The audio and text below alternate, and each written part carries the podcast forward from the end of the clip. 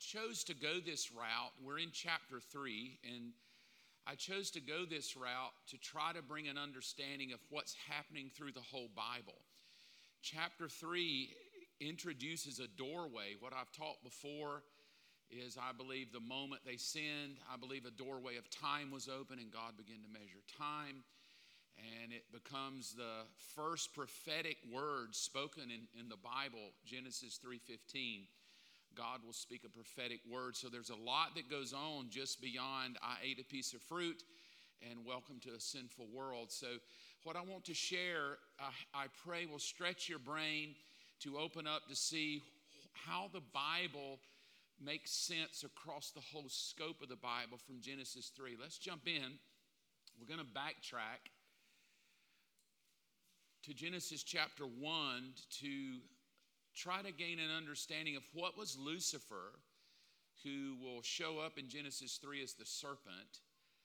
What was Lucifer doing when he hijacked the serpent, and what was he wanting to accomplish that would carry across as long as we're in this time frame as humans bound to time? What is he trying to do? Let's read it Genesis 1, verse 28. And then God blessed them, that's Adam and Eve, and said this be fruitful and multiply, fill the earth and govern, reign over the fish in the seas, the birds in the sky, and all the animals scurry along the ground. As I was preparing it, this scripture jumped in my heart, and I want to launch what I believe is going on in chapter 3. I wrote this question down under our first thought on our worksheet is what's the one thing humans can do that Lucifer cannot do? He was one of the most brilliant, beautiful, wise angels. We've seen that as we've studied him. He was created by God in his brilliance. He was created in perfect beauty. He was created in perfect wisdom. But there was something humans created by God that they could do that Lucifer could not do that I think sets the whole stage of the battle that lies in front of us. First, Lucifer and humans both can govern. Lucifer could govern his kingdom and Adam and Eve were required by God to govern. So, nothing real fancy here. When God told Adam and Eve to govern, it was pretty clear what govern meant. Lucifer had governed, but he had fallen in rebellion and lost that ability and right. Number two, Lucifer and humans can both reign. They can be in charge. They can rule over uh, kingdoms. They can rule over other beings. And we, we've seen that in our studies that Lucifer ruled an entire kingdom uh, for God, and that was his purpose and his creativity of how God created him. Number three, Lucifer and humans can both fill the earth. When we read about Lucifer, uh, he took a bunch of angels with him, over one third. I don't know what myriads upon myriads upon myriads would be divided by three, but it would be a lot. But he could fill the earth with all the spirit beings that God had given him to rule in the reign. He was given ability to rule and reign over the spirit being world for God. But here's the one thing Lucifer could not do, and it's going to be the battle for the rest of the Bible. The one thing Lucifer cannot do is multiply. And this throws him, my opinion, it throws him for a loop when he hears God say that these creatures that are in his image can multiply because as good as Lucifer is, as wise and beautiful, he cannot accomplish this task. He is set with whatever he was given charge over, it'll never be any more. He cannot multiply, he cannot increase. He's been bound to a specific way he was created. But when God creates Adam and Eve, it is really weird because God creates them not only in his image, but with the ability to reproduce that image over and over and over and over and over exponentially. So, exponentially over time, watch this now, exponentially over time, if humans don't die, humans would ultimately reproduce so much that they would overtake any angelic realm at all because they would just keep multiplying, never dying. And if they never die, could you imagine from the beginning of time to present, if we've never had a funeral, how many humans would be on planet Earth? Here's something to think about we often talk about that we're running out of space and we're running out of, you know, uh, whatever, all of the resources of earth. But you have to think that God thought this through when He created the earth. and put humans that could multiply for eternity, God must have put enough resources on planet Earth to handle multiplying humans throughout eternity. So, this thought that Mother Earth is just going to cease to exist and we're going to go into oblivion, I don't think really is how God set this thing up. Here's the thought multiplication of seed will be the wisdom of God for the destruction of Lucifer's kingdom. In other words, two humans don't seem so much a threat to Lucifer, but multiply humans exponentially through an eternal realm, and you find out that these humans who will rule and reign will bring great destruction on Lucifer's kingdom.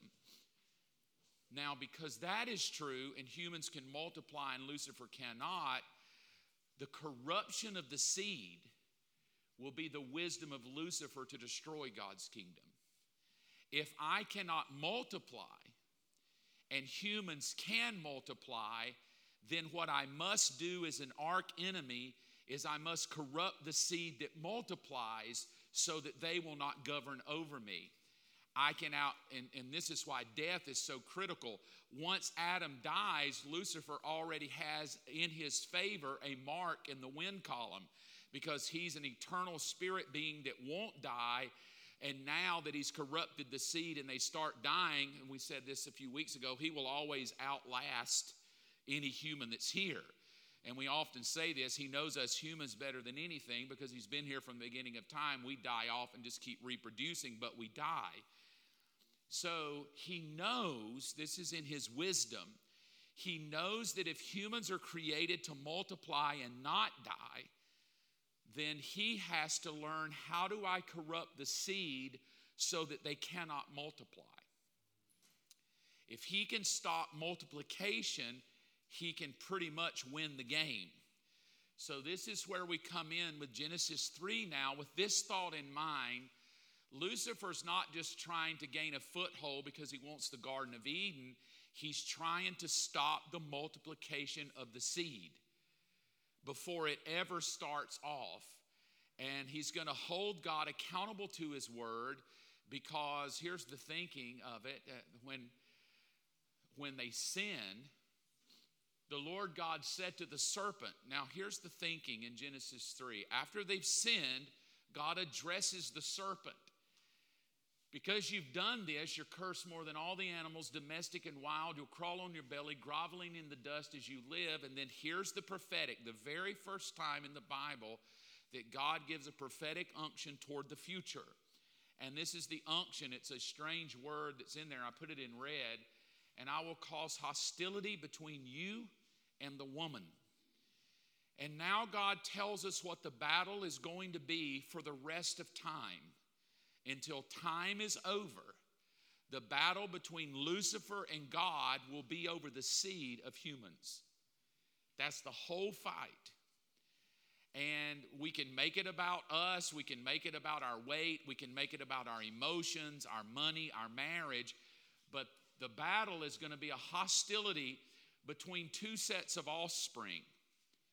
And so now God even tells us something that Lucifer will have an offspring, which is weird because the only two people there are Adam and Eve. So God even prophesies knowing that Lucifer has his wisdom put in him, even knowing within the thing that between your offspring and her offspring, God already knows, this is my opinion here, God, in His infinite knowledge, already knows that Lucifer is planning to multiply his kingdom using the seeds of Adam and Eve to multiply his offspring. So Lucifer is not some stupid Hollywood, red horns, beady eyes, pitchfork, long tailed, dumb person. He is a brilliant, created being of God. And now, for the first time, we get the three words a hostility between two sets of offspring, a hostility between two sets of seeds. The whole battle is going to be over the multiplication of seeds. So, what I would like to do tonight is I would like to talk to you about the seven corruptions of seed and what the devil is going to do to corrupt the seed and how he methodically plans it out all the way up until tonight. We'll end with talking about you and I tonight. But we're going to go back to the beginning of time. We're going to run through the seven corruptions of seed and how each of those play out into the rest of the Bible, and the offspring of the devil begins to show up with the offspring of God, and then all through the Bible, the hostility of the two seeds. So, right there in Genesis chapter 3, if I was going to define the Bible in one sentence, this would be it. Verse 15 would be the theme of the entire Bible. There's going to be a hostility between God's kids and Lucifer's kids. And then there's going to be a demise along the way when he strikes the head. I think that's the entire Bible played out. Let's just show you how it works out with the seven corruptions of seed. Here's the first one Lucifer, in his wisdom, because he knows if Adam and Eve multiply, he can corrupt their seed, he's going to win this game. So the first seed that he comes in is he comes in to corrupt the seed of Adam. Now, to understand how powerful this is, we have to go and look at this scripture. At last, now this is the moment Eve comes into the game. At last, Genesis 2:23. This is now bone of my bone, Adam will say, and flesh of my flesh, and she, the woman, will be called woman because she was taken from man, and this explains why a man leaves his father and his mother and is joined to his wife, and the two are united into one. And verse 25 is profound. It shows up all through the Bible, but it's introduced here. Now, the man and his wife were both naked, but they felt no shame. So, I don't, you know, I mean, we kind of look at that as well, they just had on no clothes, but there's this thought that they're naked, meaning unclothed, but there's something missing in this unclothed, and they call it the word shame.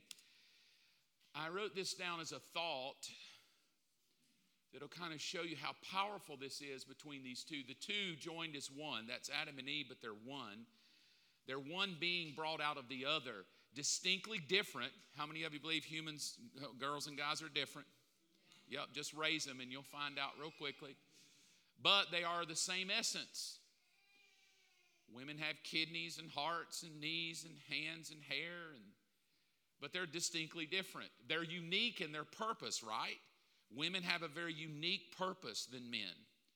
But both together, they have to be totally submitted. Now, this, two into one, brought out of the other, different but the same essence, unique in purpose but totally submitted, is the purest image of God that will reflect dominion and multiplication. There's nothing greater than Adam and Eve showing that how dominion will work through submission to bring multiplication. And they're going to have to work together, but if they work together, they will multiply. And if they submit to one another, they will multiply and they will produce the kingdom. However, if that be true, they're brought together and they're to multiply we could also say if I could bring them together, watch, bring them together to disobey God, then they would also uh, come to a place where they could not take dominion and multiply the way God wanted. Here's something that's interesting. The woman was convinced, this is the sin now. The woman was convinced, she saw that the tree was beautiful, the fruit looked delicious, and she wanted the wisdom that it would give her so she took some of the fruit and ate it, and then she gave some to her husband who was with her, and he ate it too. And at that moment, strange, again, an, an insert to the phrase, their eyes were opened. Suddenly they felt shame at their nakedness, so they sewed fig leaves together to cover themselves.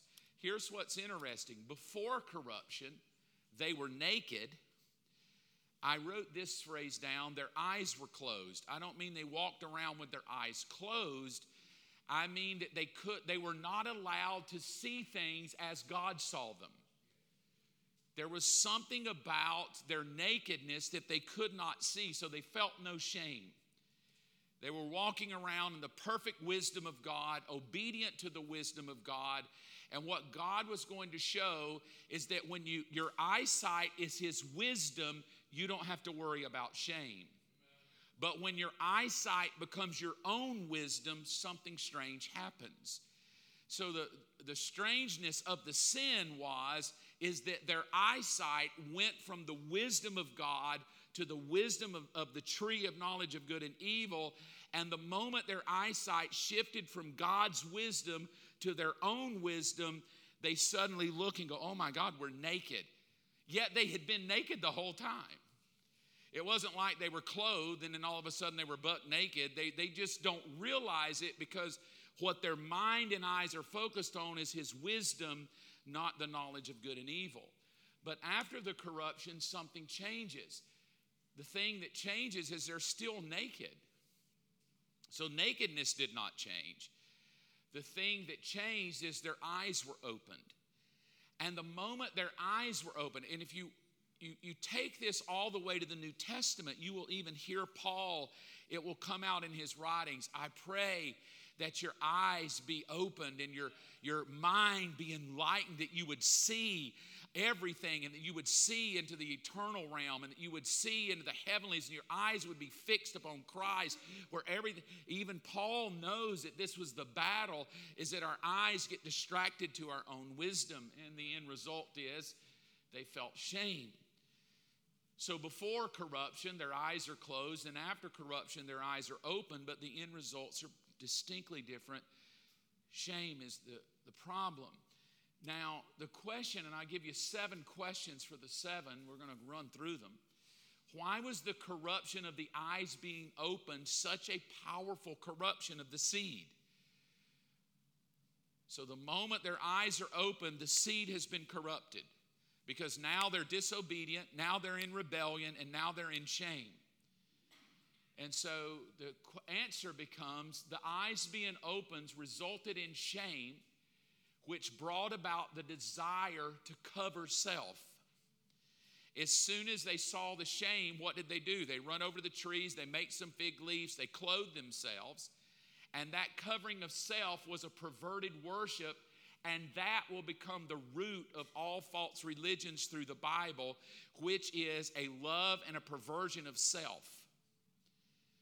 This is why on the cross they shout, Hey, if you're God, do what? Save yourself. It goes all the way back to the shame of Adam and Eve. As the Son of God hangs naked on the cross, save yourself. Come down off of there. Call the angels to come get you but Jesus is going to teach us that I don't cover my own self, I stay obedient to God. So, this first corruption of seed was a corruption where the wisdom of God was perverted for self. And it will become the root of all false religion that waits ahead. Lucifer corrupts God's seed. There's Adam. His seed becomes corrupted with shame and guilt. And so now death results. So now all I got to do is outlive them. The longest it's going to live on planet Earth is 969 Methuselah, but I keep living. I'm, I'm Lucifer. So as the scheme plays out, Lucifer takes it a step further. And Lucifer corrupts Eve's male seed. So, because Lucifer understands God had a seed, which was Adam, and I'm going to corrupt that, watch, every, I always say watch like you're not watching, but everything God's going to do, Lucifer's going to come around to hijack the seed. Because he knows if I can do it, I can thwart the kingdom of God. So Lucifer comes in to corrupt the male seed with Cain. Let's read it. This is what it states. Now, Adam had sexual relations with his wife. She became pregnant when she gave birth to Cain. She said, With the Lord's help, I've produced a man. And later she gave birth to his brother and named him Abel. And when they grew up, Abel became a shepherd and Cain cultivated the ground. And when it was time for the harvest, Cain presented his crops as a gift to the Lord and also brought a gift. Abel brought a gift, the best portion of the firstborn lambs from his flock. And it seems strange that the Lord accepted Abel and his gift, but in the red, he did not accept Cain and his gift. And this really makes Cain angry. It almost seems unfair. Something happened between mom and dad. Maybe they didn't teach him well, but uh, this is what we know from Genesis 3. So maybe mom and dad didn't pass this down to the boys very well. But he says to Adam, God says to Adam, since you listened to your wife and ate from the tree whose fruit I commanded you to eat, what is cursed? the ground is cursed, but it's the very thing that Adam or Cain tries to bring to God is a fruit from a ground that's already cursed. In other words, Cain wanted to bring the best of the thing that was already cursed. And God is like, yeah, that's not the way we do this. You're not going to bring the cursed ground to me and bring the best of the fruit from a cursed ground because I'm not going to receive that which is cursed. That which comes to me has to be purified by blood, which is why Abel brings a portion of his flock. So you can imagine this really ticks Cain off. This is what I do. I work with the dirt. The dirt is cursed. I brought my best to God. He gets mad, and then this is what happens. I wrote this down. Why was the corruption of the ground as a gift such a powerful corruption? That the enemy comes into Cain, and in some strange way, Cain's mind says, I can bring this gift to God from the dirt. But what it does in the firstborn child of, uh, that we have in the redemptive story is it opens him up to something other than multiplication. And here's what it does the ground as a gift resulted in rejection, which brought about the desire to murder rather than multiply. So now the devil is taking it a step deeper. Not only can I outlast you because I'm eternal and you're going to die because I corrupted Adam, now I'm going to corrupt his seed, and now I don't have to outlast you as long because I'll have you killing each other. And so the murder was a perverted wisdom. Adam was a perverted worship. I can, I can do my own thing and see it my own way and cover my own self. Cain's uh, corruption of seed was a perverted wisdom. I can bring whatever I want to bring to God. I don't have to bring a blood sacrifice. I can bring the ground. And this murder that was a perverted wisdom is so powerful in Cain, it plays out in Judas. Because Judas is not thinking, hey, let's multiply the kingdom. Judas is thinking, let's murder the king. And so, this seed that was perverted in the beginning of a perverted worship and now a perverted wisdom begins to play out all through the Bible.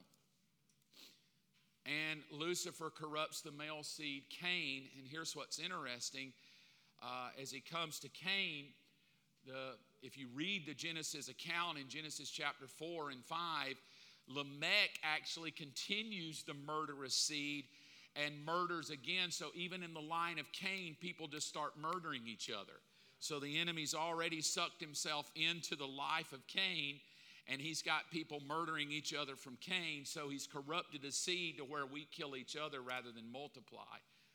The third is Lucifer corrupts the female seed. Not only does he corrupt the male seed by getting Cain to murder Abel, and now he's got the whole line of Cain, and he's working in Cain, now he takes the girls. When Adam was 130 years old, Genesis 5, he became the father of a son who was just like him in his very image, and he named him Seth. And after the birth of Seth, Adam lived another 800 years and had sons. And then this phrase is tucked away real nicely. It's about the only time it's ever mentioned in the Bible, so it's easy to read over because we really don't even tell you their name. We just kind of go ahead and tell you their gender. That he had a bunch of daughters. But because now Lucifer knows that not only do they birth males that I will have kill, they're birthing females, so now he goes after the female seed. And in Genesis 6, then when people begin to do what? There it is. They're still trying to do it. They're still trying to multiply. Even though they die, they keep reproducing. They just reproduce and die. So they really don't multiply, they just add. So they add, then subtract, then they add, then subtract. But it feels better to go, hey, we're multiplying. There's more and more and more of us. And so the sons of God, the daughters were born to them. And the sons of God saw the beautiful women and took away all that they wanted as their wives. The Lord said, My spirit is not going to put up with them anymore. They're mortal flesh, and their lifespan will be no more than 120 years. And in those days, and for some time after that, giant Nephilites lived on the earth for whenever the sons of God, weird. Well, i will get there when we get to chapter 6, but the intimation is, is that the spirit world was corrupting the, the natural world, and the spirit world was having intercourse with the natural world and corrupting an entire seed.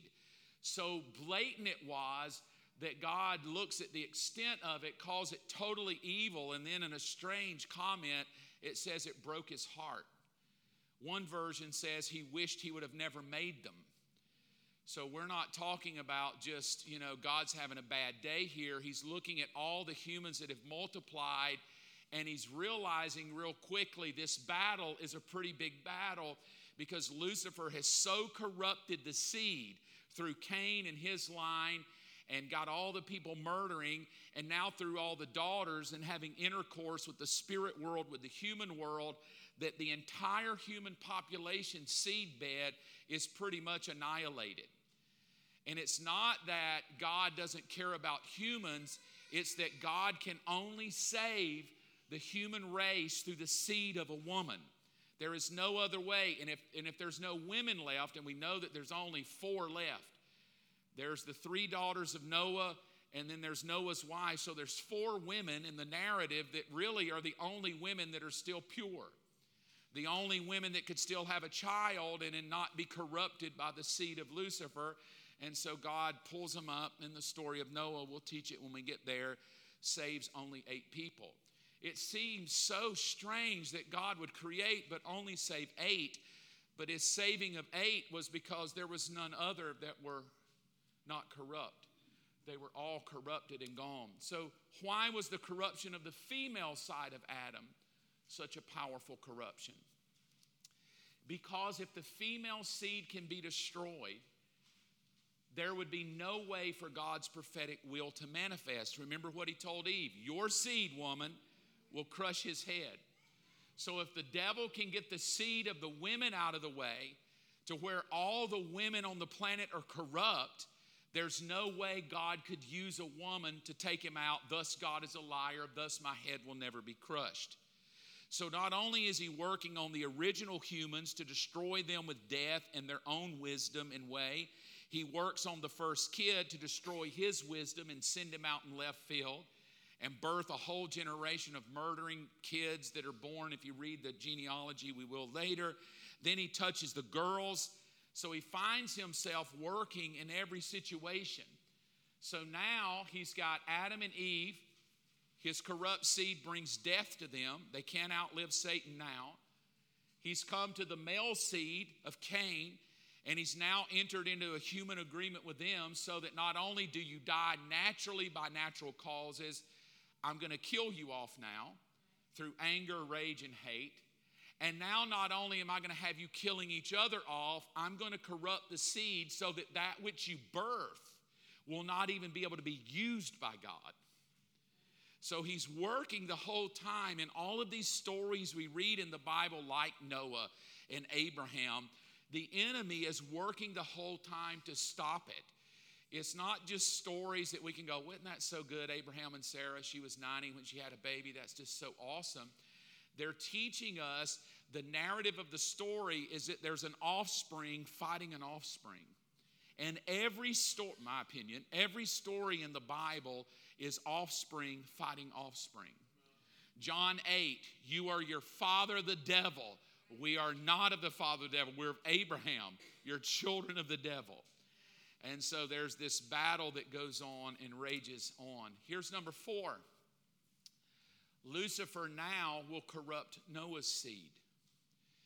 We've, we've got it down to eight people. So if there's only eight people on the planet, we're at a pretty good start.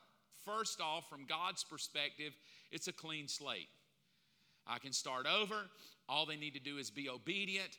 All they need to do is listen to my wisdom. All they need to do is do what I say. All they need to do is not be in the flesh. All they need to do is trust me and live life like I want them to. So Noah does this beautiful thing of a hundred years of obedience creates this uh, ark to save the world. His family is saved. He gets off the boat. He creates him a garden. He makes him a vineyard. And like any man that's been on a boat with a woman and animals and a family for over a year, gets drunk. He's probably thinking, You have no idea what it's been like to be there a year with elephants and giraffes and my wife telling me, Clean up, it stinks in here because they can't open the door and shovel it out. So, can you imagine a year of just the methane that's going. That's why God had them put windows up top. Just the odor of animals and no showers. You're just locked in this boat, which is strange for a year. So I can't really knock the guy that when he gets off the boat, he gets drunk. He's probably just thought, you know, I deserve this. And when he gets drunk, this is interesting. And after the flood, Genesis 9, Noah began to cultivate the ground and planted a vineyard, and one day drank some wine he had made and became drunk. Look at what shows back up again. The word naked shows back up. anytime you see the word naked, you better know you're probably in your own wisdom, and you're probably in your own way, and you're probably in a little bit of self worship here. So it doesn't take long. No, Noah doesn't kill anybody. Noah doesn't murder anybody. Noah's, Noah's not building some shrine to another God. He just simply gets drunk and get naked. But what is nakedness? Nakedness is a sign of shame, and nakedness is in the in the realm of what we've been talking about. Nakedness is a pretty good sign that you're in a perverted state of self-worship. I would say a drunk dude who just did what God wanted him to is like, come back tomorrow. I just need a little me time. He gets naked inside his tent. Why? Because every human wants to cover their nakedness. It just was fig leaves with Adam and Eve, and with Noah, it's a tent, but it's the same concept. I can get stone cold drunk and naked, and as long as I got something under me, God doesn't know I'm okay. Ham, the father of Canaan, saw that his father was naked and went outside and told his brothers. And Shem, Ham, and Japheth took a robe and held it over their shoulders and backed into the tent to cover their father. In other words, they won't even look at him. But even though, even though Noah is in the tent, they do something that was done even in the garden with God. They back in and they cover him. And they put a covering over him just like God did. They don't really tell us what it is, but just like God did to cover Adam and Eve, his other two sons cover him. And as they did this, they looked the other way because they would not see, so they would not see him naked. Uh, some will get there, but some hi- history teaches that Ham actually had sex with his father, and that's why it was such a violation, and his other two brothers come in. And when we get there, we'll, we'll talk about that. When Noah woke up from his stupor, doesn't tell us how long he was passed out, but obviously for a while, he learned what Ham, his younger son, had done. So his brothers told on him. That's a sign they're boys. They're going to tell on their youngest brother. They're going to tell on the little baby that's spoiled rotten and his mama's favorite. We're going to tell on him. So Noah does something that shows you it does not take long for the devil. Let's go from the devil's perspective. I've corrupted most of the earth. I've corrupted Adam's line with death. I've corrupted Cain, they murder each other. I've corrupted the women that, that I've perverted the seed.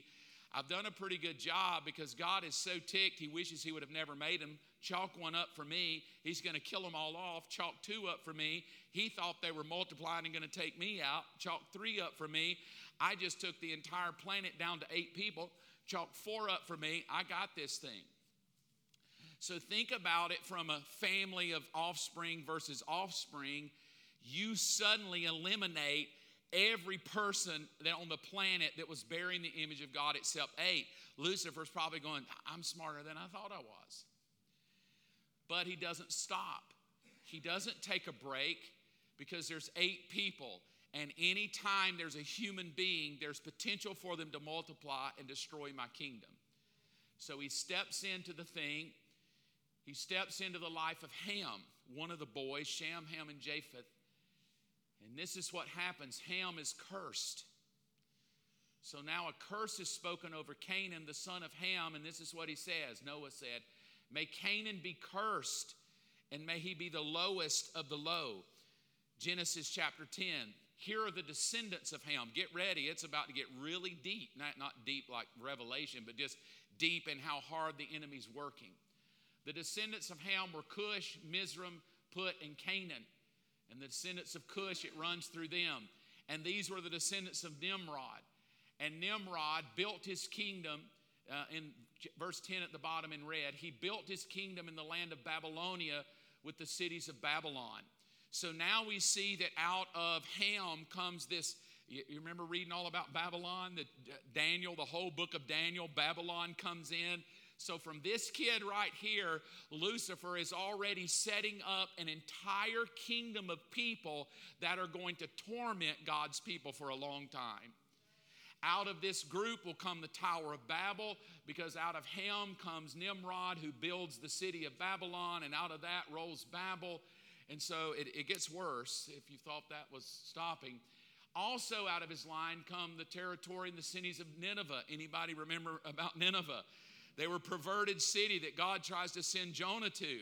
In other words, even though Lucifer is perverting the seeds of human and getting them all on his team, God's still fishing for people on his team. And Lucifer's like, I got all of Nineveh, they're mine. I got all of these Babylon's mine. And uh, here's what's strange even in Babylon, God sends Daniel, and Daniel becomes a testimony because the kids are fighting the kids Daniel, Shadrach, Meshach, and Abednego. And there's this huge Babylonian empire, and they're going to chunk three guys into a furnace. And God's like, All right, you're going to mess with my kids. I'm about to blow your mind here. You're going to throw my kids in the lion's den. I'm going to show you might have a million more than me, but my one against your lions, I got you. You can just see God's kids and the devil's kids fighting the whole time. But all those books we read come because the seed somewhere down the line of historical descendants got corrupted. This is where it gets interesting. It may make the Bible make sense to you. Canaan, who was Ham, his oldest son was Sidon, the ancestors of the Sidonians, and Canaan was the ancestor of the Hittites. Anybody remember all these ites? The Hittites, the Jebusites, the Amorites, the Girgasites, the Hivites, the Arkites, the Sinites, the Arvadites, the Zemarites, and the Hamathites the Canaan clans eventually spread out, and the territory of Canaan extended from Sidon all the way as far as Sodom and Gomorrah. So now the whole thing is getting perverted through one kid. One child is, here's what's weird the perversion of one of Noah's kids that did something he shouldn't have done and saw his daddy naked opened up the enemy to come in and corrupt the seed and out of the seed comes the Canaanites, the Perizzites, the Hittites, the Amorites, and all of the ites that were constantly in the Judges and Joshua and all the battles that are going on. Here they are, sitting right here. And so the devil is working it. And now here's what's interesting. Where did God send Abraham to go look for land that was going to be his? To Canaan. In other words, God's like, okay, you think you got enough people in the land that I'm going to give? No, I'm coming to take you out. Now, the reason, well, I won't get there, I'll wait. But the, the reasoning, well, I'll just go ahead and tell you. The reasoning when Joshua goes in and the walls of Jericho come tumbling down, and we go, why does God have, why is God having him kill everybody? Why is God having him kill the babies and all? You have to go back to what happened in Noah's generation the entire land of Canaan was perverted, not just with sinful people, but was perverted with the seed of Lucifer. He was still working. That's why there were giants in the land. We cannot go in. They're giants, they're huge. They were even telling us that the whole land of Canaan was so perverted that there are giants there. In other words, there's spiritual things going on of darkness where there are giants in the land. We cannot do this. And God's like, go in and kill them and kill the kids and kill the women and don't bring anything with you. I don't want to see a thing. It's not that God doesn't like a Canaanite person, He saved Rahab. But it's that God knows that the perverted seed of Lucifer is working overtime and we have to eliminate his seed. So, why was the corruption of Noah's seed such a powerful corruption? If Lucifer can corrupt one of the eight remaining seeds on earth, he has a greater chance to wreak havoc on God's people as they multiply.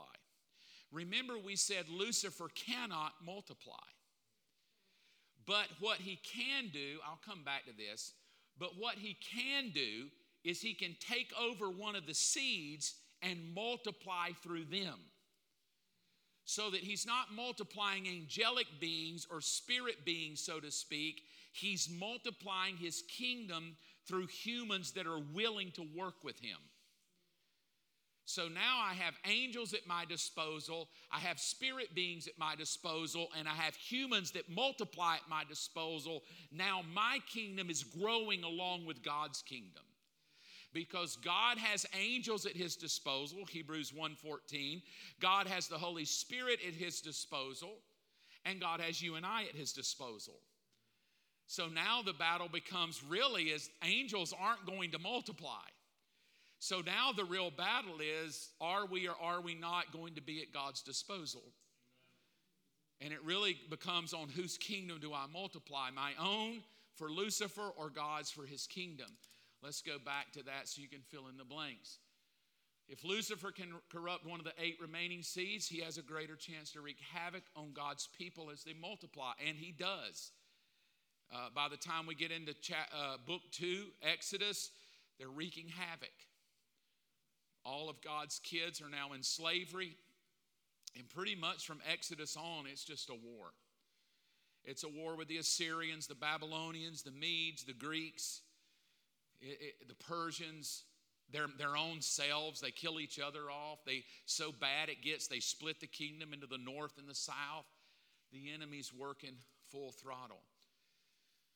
So Lucifer corrupts Noah's seed, and out of that is Ham, comes Babel, Babylonian, and comes the Canaanites and all the ites and the Hittites and Perizzites. So as you read through that in your Bible reading, go back to Ham and go, Lucifer was so smart, he got into the seeds of human, and now he's building him a kingdom that will fight. Number five, Lucifer corrupts Abraham's seed. If you remember the story, we'll read it, but just for a comment, Abraham was given a covenant by God that he and Sarah would have a baby. It doesn't go as planned, so what do they do? They do what all of us do they get in their own wisdom. If you can corrupt the wisdom of God, I've got you. If I can corrupt his wisdom, I can corrupt your worship, and I've got you. And now you're working for me because you no longer trust the wisdom of God. And if you don't trust the wisdom of God as his kid, you're just as good as my kid. So you can be a born again Christian but not trust the wisdom of God, and you're just as valuable to the devil as someone who's his own kid. And that's what you got to know. This is why you can have all these religious people over here, but they have no power at all to do anything but be religious. So he comes in now. Let's just let, let it soak in a minute. Because I want you to understand that the Bible's not just historical books, the Bible is a battle. Amen. And the stories are insight into the battle. And the insight into the battle is because God said a seed would crush another seed. And every story is a seed. And so here they come. There's seven of them that come all the way to the New Testament. I got Adam in death. I got Cain to murder. I got Nephilim to corrupt the women so they can't have children. I got Ham to give me a bunch of people on my team so that my team grows just as fast or faster than God's team.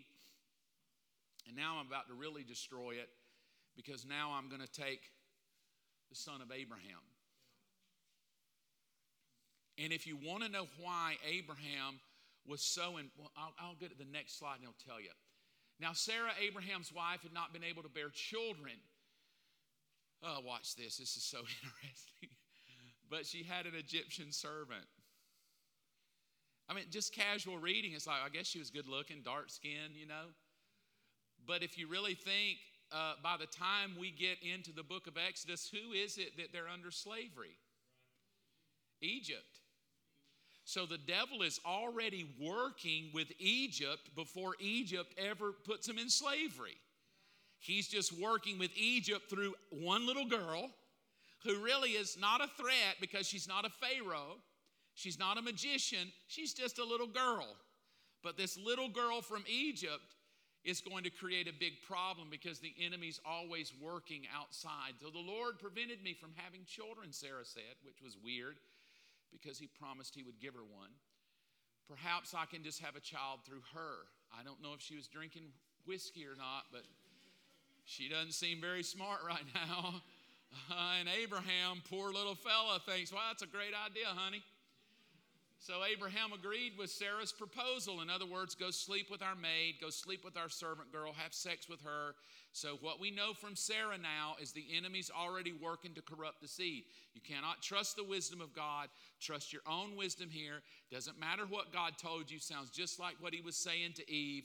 Uh, it doesn't matter. Trust your own wisdom. Yeah, I'm going to trust my own wisdom. Look, why don't you just go sleep with her? I'll go to the other room. You go to the other tent. And so Abraham, being a good husband, said, Yeah, I'll do that. So he took Hagar, the Egyptian servant, and gave her to Abraham as a wife.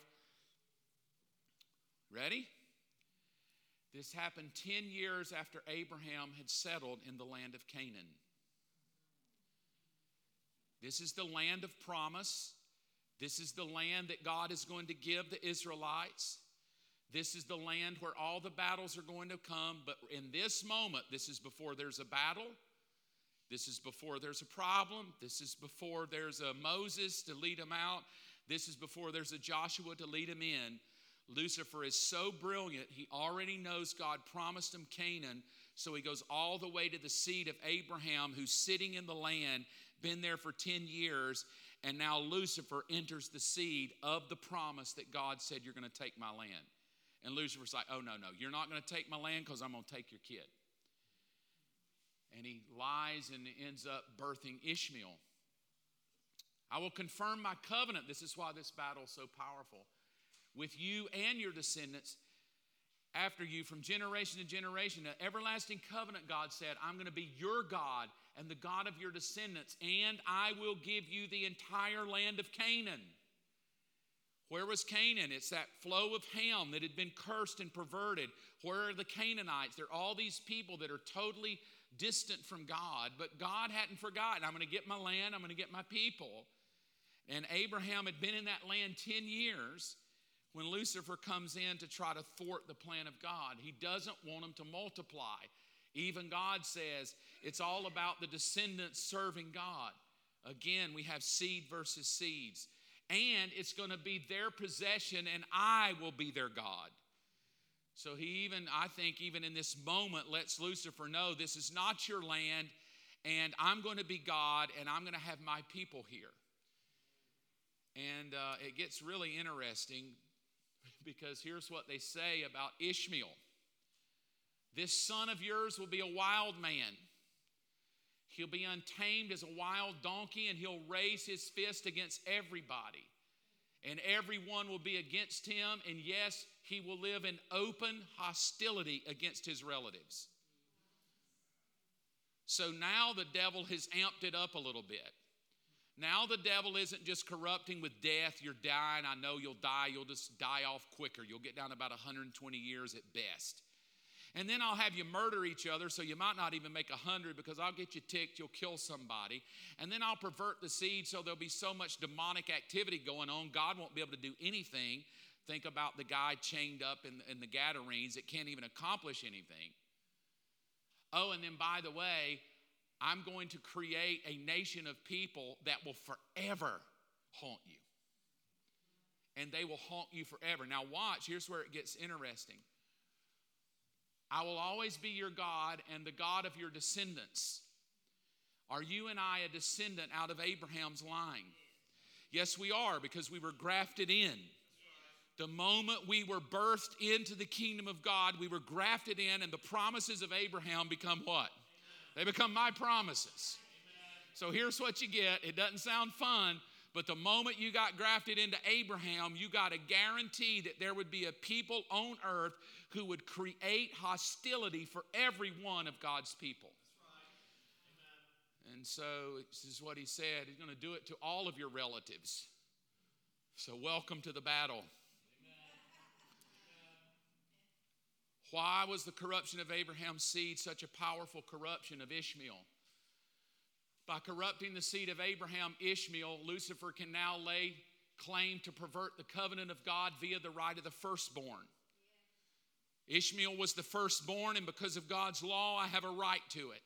I have a right to the land through the firstborn, and I took the firstborn. And the firstborn of mine was not the covenant promise of God with Abraham and Sarah. The firstborn was Abraham and Hagar, and I have a right to the firstborn. And through the firstborn, Lucifer is going to create a perpetual hostility. And it's going on right now. Did you know that? Right now, today, in 2022, Ishmael was the ancestor of the prophet Muhammad and from his line of descent is birthed the religion of Islam. And the Islamic forces have forever been at war and hostility with Israel, and all because they believe that they lay right to the claim of the firstborn. Right now in Israel, the Palestinians fight with the Israelis over the Temple Mount because this was Muhammad, this God, God, Allah. This is our temple, this is our land. We have a right to it because we're descended from the firstborn. And then the Jews say, well, we're the children of the covenant because we descended from uh, uh, Isaac. And the Palestinian Arabs say, no, we are the firstborn. And so here we are in 2022. 2022. And we're still fighting a hostility because Lucifer got into a seed. So when you watch TV now, and you, you sit on TV and they say, well, there's Islamic terrorism out there. There's all kind of crazy things going on. I can't believe it, this Islamic terrorist and these jihad. God told you what they would be. Right. A wild man against everybody and hostile to anything. I mean, just, I'm not saying the whole, anybody that's Muslim, but I'm talking about the whole Islamic terrorist is, is here to create hostility. And it, and it keeps rolling and keeps rolling and keeps rolling. So I'll leave it up there one more time. He corrupted the seed of Abraham. It was Ishmael rather than Isaac, and it was to pervert the covenant of the firstborn. They still fight over it today. This goes to the book of Revelation here. So powerful is this fight that it's going to take someone called the Antichrist to come in and settle the disagreement. And when the Antichrist comes in and settles the hostility between Ishmael and Get ready, the, the King of Glory is about to come. Ishmael, I gave you that, right? Ishmael is said to be the ancestor. And let's look at it. Here they are again. I'll let them soak in, and we'll look at number six. I'll run through them, just take a breath. We corrupted Adam, people die, so they won't live forever and multiply and be exponential. I corrupted Cain, I'll help you kill each other off so you won't be a threat. I corrupted the daughters to pervert the seed so women can't bring about the Messiah. And now I will be able to multiply my kingdom with them. I'll, I'll multiply or corrupt Ham, and I'll get humans to be on my side, and I will totally try to uh, create all kind of war with you and problems to thwart the kingdom from going. And then I'm going to just jump right in and I'm going to cause forever hostility on every front that I can till Christ returns. Lucifer come to now to the New Testament. He comes to corrupt Mary's seed, which is Jesus. We know the story, so I did not go there to tell you that Lucifer tried to corrupt the seed, but he couldn't. He wanted to, but he couldn't. He tried in Matthew 4 to corrupt Jesus. But Jesus won the battle and came out. We know the story, right? So I won't belabor you with the gospel story. But Lucifer knows, though he could not corrupt Jesus himself, he could deceive, we talked two weeks ago, he could deceive humans who would serve him into thinking that he himself was Christ. So I can't take Christ out, but I can pervert the seed of the humans to think that I'm the Christ. And I, I put a few scriptures just to show the point. Jesus says, Many will come claiming they're the Messiah and they'll deceive many. So now we know that Lucifer is going to work to corrupt the seed of Mary by deceiving people into thinking they are Jesus, deceiving people into thinking they don't need Christ. 1 John 3 says there's the spirit of Antichrist that's already here. And he even lets us know that it's a battle, it's a spirit in you fighting against a spirit that's in the world.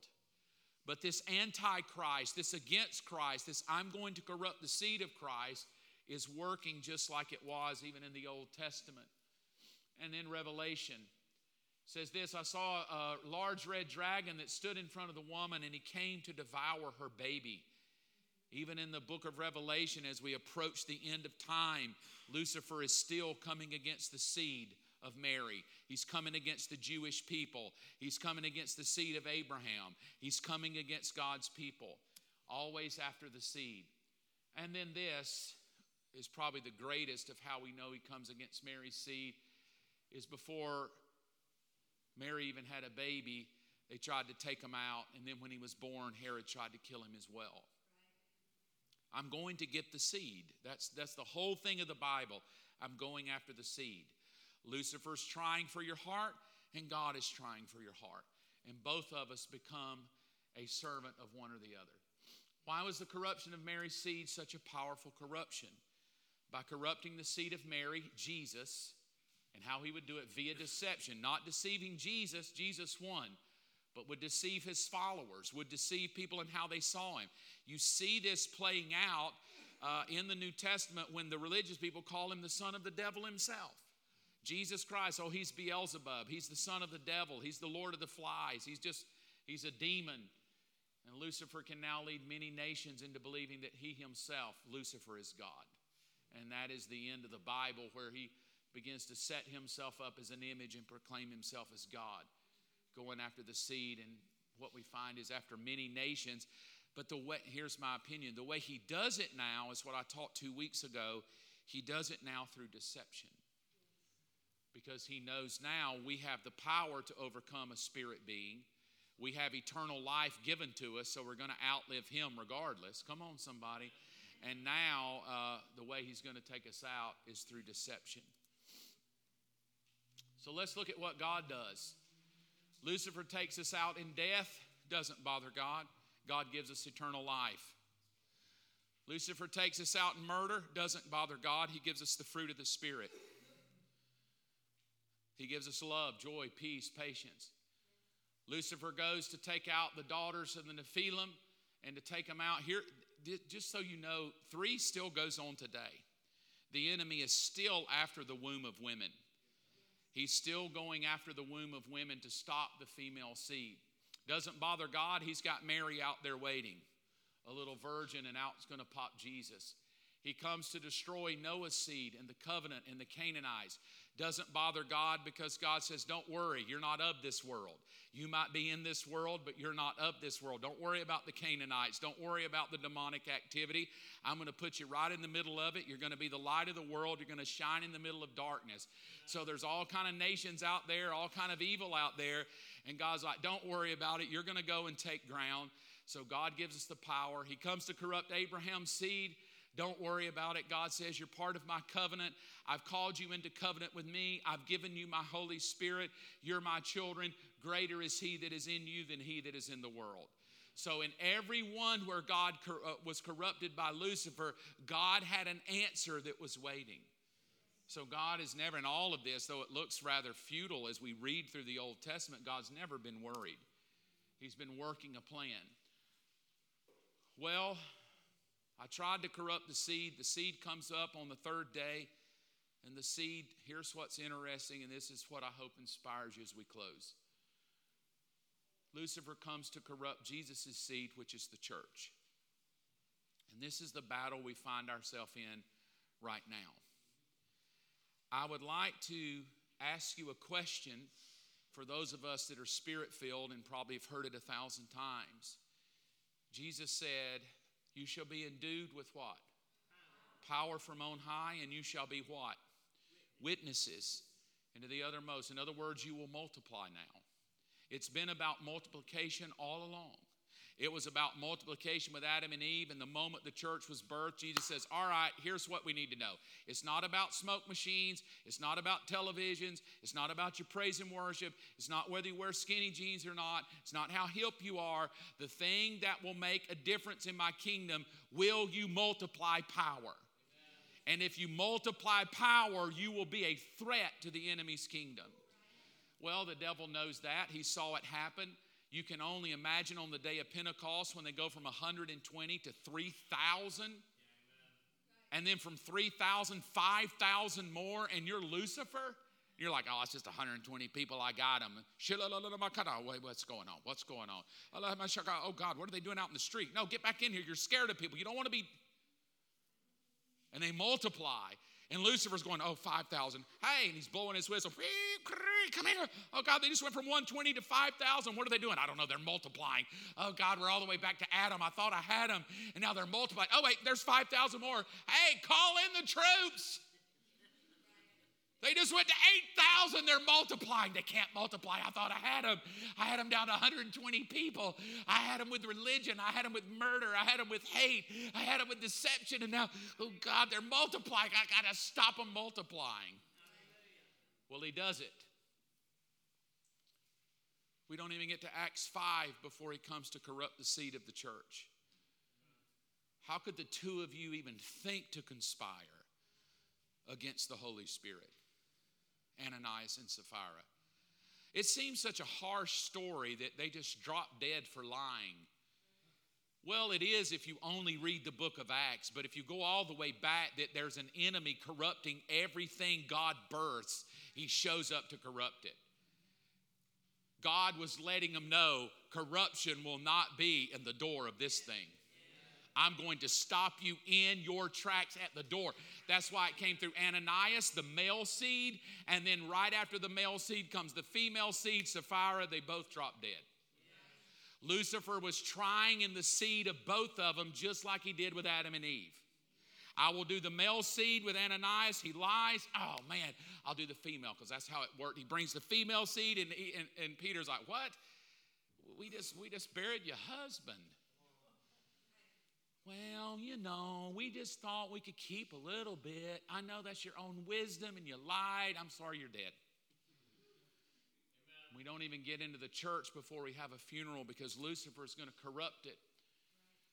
Paul will say this because now Lucifer's infiltrated the ranks. I'm, I'm shocked that you're turning away from God.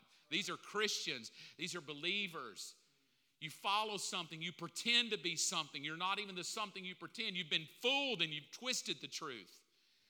So now, even Paul lets us know that Lucifer has infiltrated the ranks of God's people. He doesn't need demons, he just needs religious people. He doesn't need magicians and wizards. He just needs people that will be religious and have no power whatsoever. He just needs people whose butts will fill the seats who will never multiply. If you don't multiply and witness, I win because I will outlast you. That's why witnessing is so powerful because when you die, somebody needs to keep the gospel going. Now, I was talking with a friend today, and they were trying to help a church. There was a church that was dying off, and they're down about 30 people, and it's all elderly people. No young people come, there's no children's ministry, there's no youth ministry, and they're holding on with their claws asking what's wrong, why aren't people coming? That's how the enemy works. And if they don't change, one day somebody will come by the building and turn it into a car wash or something. Because we cannot outlast the devil if we don't multiply. And what we've turned into today is not multiplication. We've turned into powders and whiners and hop, church hoppers and I'm not happy and you hurt my feelings. It's because you're not multiplying. If you multiply, you'll get your feelings hurt. If you multiply, people come that you don't like. If you multiply, you get all kind of people coming in the door. If you multiply, somebody takes your seat. If you multiply, somebody irritates you. That's why we don't want to multiply. I just want God to come and make me happy and get me off this God-forsaken planet. Paul will say to Timothy, I think this is where we are. You act religious, but you have no power. Because when you multiply, it's power. I will say this, I, I got to end here, but it's a good thought. We're all pretty much spirit filled people. The baptism of the Holy Spirit was not so you could speak in tongues, the baptism was so you could multiply. We've turned it into do you speak? Oh, I do. Let me hear it. And not brought one person into the kingdom for 20 years. But oh, you can Shondai and shoot a pecan down, tie my bow tie. Who stole a Honda? Should have bought a Kia, but I bought a Forte just all day long. I'm not opposed to speaking in tongues. I do it. I love it. I love the gifts of the Spirit. But what the enemy did is he turned it into an experience of falling out in the floor and saying a bunch of words rather than going out to the streets in boldness. The baptism of the Spirit was to give us a boldness to go out those doors and tell people about Jesus without apologizing. So now, because we don't have power, we just get religious and then we come and go, Isn't there more than just this? Well, it was a work of the enemy. And then in Revelation, Jesus is kind of miffed. He shows up to his own group of people as the head of the thing and says, well, I got a message for the rest of you. You followed a false teaching. You haven't followed the false teaching. But then he tells us what the false teaching is it's a deeper truth that they call the depths of Satan. And now he tells us the way the enemy works today is he infiltrates the seed of God with bad teaching. You want to destroy God's people, get them hyper focused on terrible teaching. Things that aren't even scriptural, things that aren't biblical, and even if they are, we have no balance to know who's right and who's wrong, and we just argue all day long, and we have no power over it. So, the final question why was the corruption of Jesus' seed, the church, such a powerful corruption? Because by corrupting the seed of Jesus, the church, via false teaching, Lucifer can keep the power of the church from multiplying while keeping the power of religion increasing with every generation.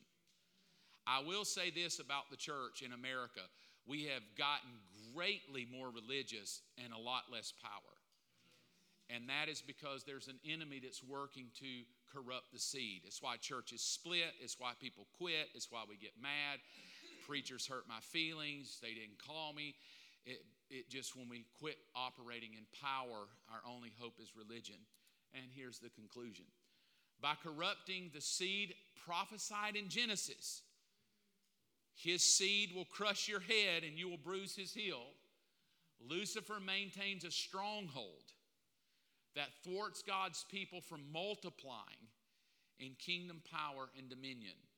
I present this thought from the moment God prophesied that Adam and Eve should multiply and take dominion, Lucifer has been working to thwart every seed. All the way down to the final thing God birthed. I gave you seven of them. The seventh thing he birthed was the church, and Lucifer's in that too, trying to thwart that. He's working overtime to thwart it. I hope that bless you. Let's pray.